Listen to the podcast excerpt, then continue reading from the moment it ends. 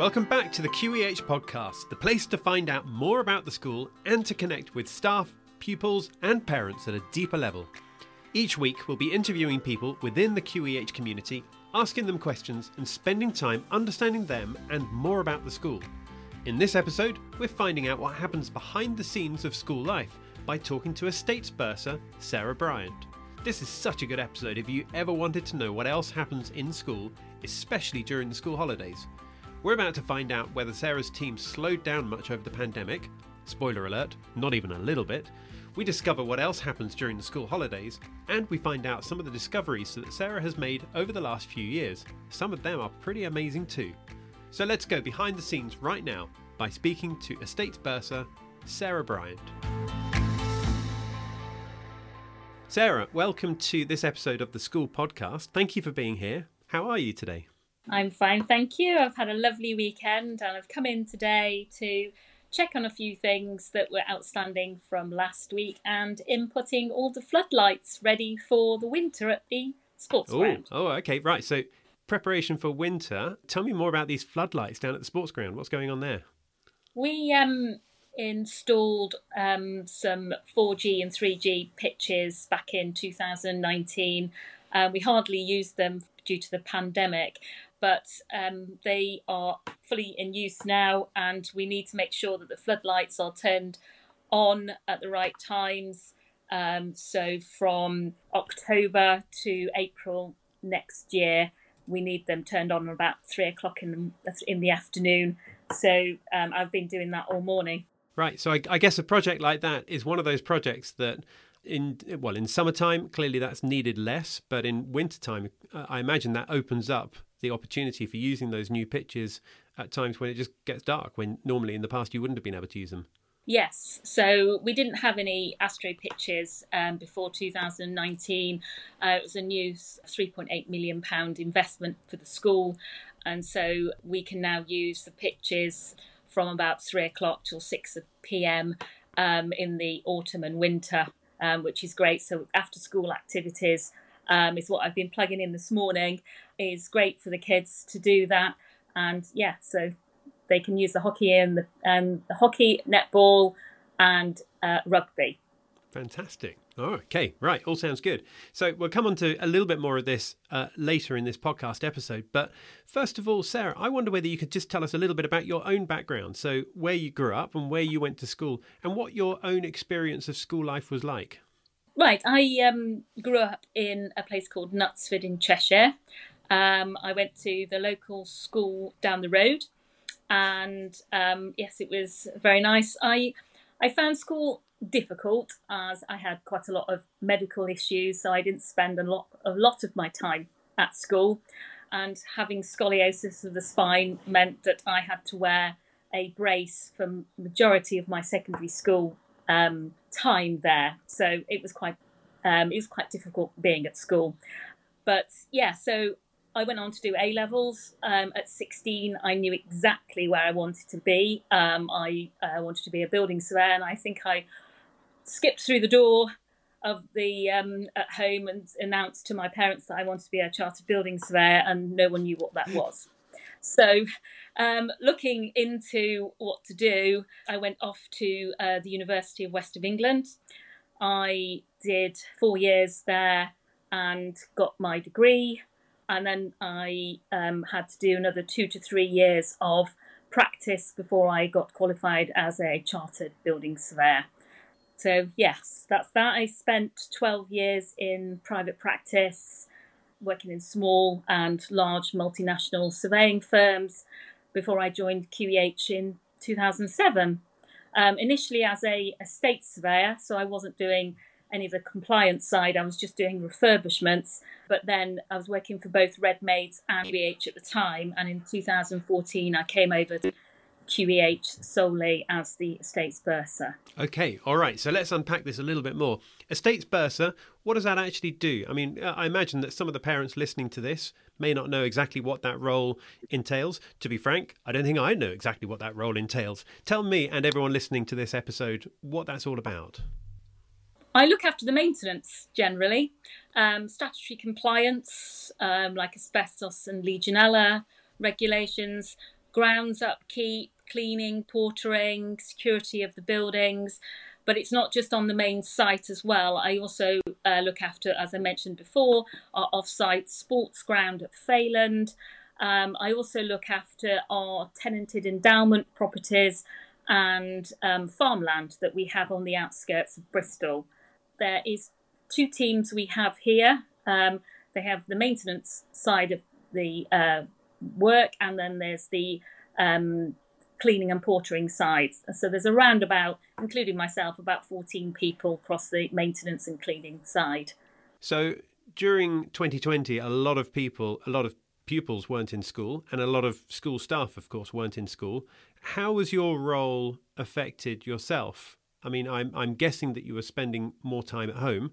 How, to what extent were you able to carry out your role given a pandemic and a lockdown that was going on? Completely opposite to what you said. I didn't stop. So I didn't really do any working from home. The job I do, the job I do, um, I can't do from home. So I think when we decided that certain teams would be, um, you did one day, they would do another day.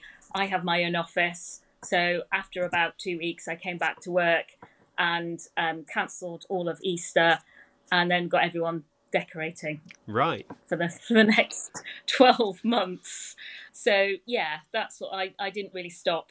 Uh, I spent probably about two weeks cancelling all of my Easter workload because it was just before the three week Easter break and I basically organised everything. Easter is probably the um, one of the busiest times of the year after summer, where I've got three weeks of work done. So I had some refurbishment works going on. Um, I had the normal compliance checks, and that all um, all had to go in, you know, a matter of days. So yes, I didn't really work from home at all. Gosh, wow. So I'm presuming then, based on what you've just told me, that at other times of the year, ignoring pandemic, at other times of the year when school life tends to go quieter, that's when for you it generally gets busier, like during the summer holidays, like during Easter holidays. Yeah, I spend the whole of September um, collating the summer works we've done, finishing that off, and then um, basically checking the whole year to make sure I've got all the compliance and all the servicing and uh, testing that we do in place, ready for checks. I then spend September working out what I do in October half term, and so forth. Uh, October to Christmas, doing what we do at Christmas, but but most of the time we are doing our works in the holidays when the pupils are off. Um, so our biggest time is the summer holidays. So we have eight weeks of work, basically putting things back together, compliance checks, or if we're doing a refurbishment work that we've just finished in the pit. Gosh, right. So when all of us are enjoying our summer holidays, that's when when all the real work is going on at school with regards to maintenance and and estate estates bursar issues. Sarah, you've mentioned compliance and testing a few times. Tell me a bit more about this compliance and testing because I'm going to guess as well that a lot of the parents that are listening to this might not understand or might not know about the sort of compliance and testing that needs to happen in a school. Yes, so we have um, certain things that have to be done under regulations. For example, the uh, asbestos, um, Legionella, boiler servicing and checks, um, deep cleaning of the kitchen is one um, insurance checks on the lifts and pressure vessels. It's a long, long list of items. It isn't just servicing and the lifts, for example, that we should. For example, the lifts we do we service four times a year. We do that because it's good practice. Where you have the insurance checks, it's done by our, our insurance company, and they come in twice a year for the passenger lift and once a year for the um, the uh, goods lift that we have here from the kitchen. So there, that's one item. I have a rather large spreadsheet that makes sure that I know when they are done. Some are weekly, for example, the Legionella, we have something called little like little used outlets. They're done on a weekly schedule, so they the maintenance team will go. We've identified which taps are not used very often, so therefore need flushing. they're done weekly, right up to when we deep clean the cooker hood for insurance purposes once a year. So there's lots of little things. You'd have to see the spreadsheet to know how large it is. And each year it gets bigger and bigger and bigger with new things that are added. So, for example, with the AstroTurf and the new uh, floodlights, they added about six or seven um, compliance and testing to it that needs to be done each year or every two years. So it's like that. Gosh, this spreadsheet sounds like it's kind of um, a, a, key part of your job in that case, a key part of you understanding what needs to happen next. Is that right? Yes. If I if I lose my spreadsheet, I don't know what I'd do without it. So the spreadsheet, the spreadsheet, it basically is my life. Anyone can know what is being done or not done from this. So I have my four budgets that relate to certain certain sections of the building. For example, one for Failand, one for here, one for the endowment. Um, I have then the servicing side. I've got a roof repair schedule, which is roof repairs that have been going on since 2007 when I started, right up to the present day, and a small leak in the library that happened yesterday. If I don't keep a a kind of schedule of where those roof repairs or roof leaks are, then I don't know if it, I, I can't work out what the problem is or if it's just a small one or it needs repairing. So I've got that. I've also got ongoing painting schedules so that every room gets painted every five years, although in the pandemic, every room got painted. To the electrical testing one, which is set up so that it reminds me when it's about to go out of date three months beforehand. So yes, it's there's more than that, but that's just a flavour of what I have, um, which I open daily when I come into work. So it strikes me then that your work is also a combination of things that should be done. When I say should be done, kind of have to be done, but along with things that could be done. You know, other things that are that are uh, I won't say nice to do, but but things that maybe don't have to be done from a compliance point of view, but are good things to do in school life. Is that right? Yes, yes. So you don't have to do all of them, but you would do them just because it's it's like a planned preventative maintenance regime. We have in this uh, being in the states first you've got reactive, which is there's a water leak, go deal with it, or things that are planned. So if you are planning to service something, it more like it's it's more it will last longer. You're supposed to service your boiler at home every year. I, I don't think a lot of people do, but to yes, you are.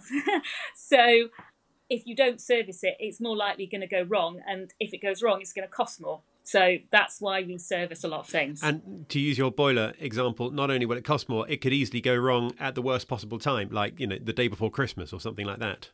Yes, yes. We do a lot of the servicing and um, compliance checks in the summer. So that so all the boilers are serviced and checked, all the pumps are serviced. All those things that the control systems to the boilers boilers that there's a trend system on most of them they're all checked so that um, if there's any issues, then we're ready to go and we don't have an issue further along down the line when we turn the boilers on. Um, generally after October half term, we don't want hmm. a nasty surprise. Oh, I see. Right.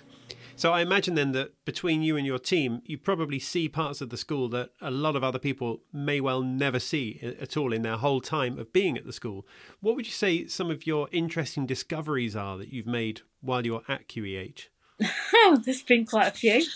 um, I think the one that probably would you could see the pupils could see themselves and parents could actually see themselves because it's in the cabinet in the front reception is the yard drain was um, blocked one day, and the maintenance team went off to find out why it was blocked, and basically um, rodded through and found a cannonball in the drain. A cannonball. Um, so it was later a cannonball, like literally a yes. cannonball. Uh, literally a cannonball. Gosh. Um, and now in the front foyer, and it was later dated, I believe, to the Civil Civil War, uh, but nobody knows how it got in the drain in the first wow. place. So how long had it been in there for then? Do you know? Absolutely no idea. I've only been here. Well, the building's 174 years old now, and I've only been here about 12 years. Gosh, wow. So um, I, you do feel like the, you're the custodian custodian of the building, trying to keep it safe for the next person to look after. Mm. But there's some really strange things that the school has. Um, we've been this junior school and the how and the no the gardening club the gardening club have been using a small area of the building and unearthing some broken bottles and earthenware and what looked like animal bones. Um, so we've identified that as a what we think is a Victorian rubbish oh, pit wow. known as a midden. So they've got a lovely collection of various bits and bobs, medicine bottles, um, uh, you know, strange bits of pottery, um, and that's they keep unearthing things like that, and it's quite intrigued, and they they love doing mm. that. We also think um, we might have something at the back of the science labs known as a fives wall, I think, or fives, which is some kind of ancient sport played with a hand against a three sided wall. Um, it's intrigued me ever since I've been here because it looks like it's been sort of messed around with and chopped about. But I'm not actually sure if it's a fives wall or not. And the strangest one at the moment is my as it's my little obsession, as most people will probably tell anyone, is the uh, the vaults at the moment that we broke into about 12 months ago with a strange water leak that we still can't find. Yeah, that's my focus at the moment is the trying to uh, resolve the water leak so that we can refurbish it into a useful space of the school buildings. But tell me about these vaults. What are they all about then? So on the uh, left-hand side of the building, where the maintenance catering end is, is a underground part of the school. The rear part of it is re- just purely retaining wall. Above it is the sixth form cafe. It used to be the toilets, and below it is on our original 1843 linen drawings noted as water tanks and the coal sh- coal room um, so we think these two vaults were where they collected rainwater and pumped up to clean the toilets. Um, oh, however, wow. we've never found how the water. We, we, worked out how the water got out and mm-hmm. how you got it up into cleaning, but we haven't worked out how the water got into the building. Um, into the water tank, sorry. So, this could be what we're finding but we can't find it to stop it. Wow. Or to re- or to divert it. Well, I think now's probably a good time to introduce some of the some of the students to this and see if they can work it out as well. Yes. Yeah. uh, I've been hunting for 12 months, and each time I come up with a theory, it gets disproven. I've just basically disproved my theory over the weekend. So we um, we were absolutely absolutely sure that it wasn't the cafe that was leaking and we proved it beforehand, but the water board have asked us to t- basically turn off the whole of the cafe above for the whole weekend. So we did that with hardly mm-hmm. any water coming through. I've been there at nine o'clock this morning to check it, and it's like a waterfall. Oh gosh! Wow, amazing, amazing. So you've got to be a bit of a Sherlock Holmes then to work out how to how to resolve this. Yeah, um, it that's why it's, it's so intriguing and that's why, as I said, it's a bit like a love hate relationship. So I, I, I love working here. I love the people, and sometimes, but sometimes I, I'm not a great fan of the building when I can't solve something. Um, oh. It's it's those it's those difficult to solve problems that that basically mm. cause such a problem um, and, and near impossible in time to res- at the moment to resolve. Although equally, when they are resolved, surely a greater sense of satisfaction. Yes, yes. Um, the satisfaction I've had with one is obviously when the main drain to the whole site um, failed. That was quite a stressful period. Mm-hmm. Um, that was just before the pandemic came, and where we had um, uh, drainage coming out onto the footpath, which you know is not great. Not ideal, no. not ideal, not ideal. Um, it took 18 months to repair because I can only do works when the uh, school is shut. So if that might be the first first week in October, half term, I might just be surveying drains. Um, mm. And then going away, working out what to do, then repairing a small section because I've only then got one week at Christmas to resolve one section. Um, so each time it was planned that you would do another repair, another repair, and another repair. The last repair was done at Christmas 2019, and that included a, a kind of fiberglass sock turned inside out and Gosh. then steam cured um, at the base of the um, retaining wall on the road. Um, and it was quite nerve wracking because if the sock burst, that me- meant that we would have to basically shut school. Um, it worked, thankfully. Wow! And has been uh, has been fine ever since. And apparently, the old Victorian drain will disintegrate around it, and it will be there forever. Gosh, isn't that amazing? That really is. Yeah. Sarah, uh, we need to bring this to a close. And besides, I, I, think I need to leave you to get back to your work, apart from anything else. but I just wanted to say thank you for being here. Thank you for opening up this this side of the school that I think a lot of people don't see. Um, probably for the right reasons, they don't see it. Um, but thank you for sharing life at the school through your eyes. It's really interesting to hear what goes on behind the scenes like this. So thank you for being here. Thank you. So that was Estates Bursar Sarah Bryant. Thank you for speaking to us on this podcast episode, Sarah. It was great to have you on, and I really appreciate your time. Now, if you're listening to this podcast and you haven't followed the channel yet, then now is the time to do it because then it means that when the next episode comes out, you get a small notification just to let you know that it's ready. And that means that you won't miss it. So go and do that. But in the meantime, thank you for listening to this episode and we look forward to seeing you soon. Bye for now.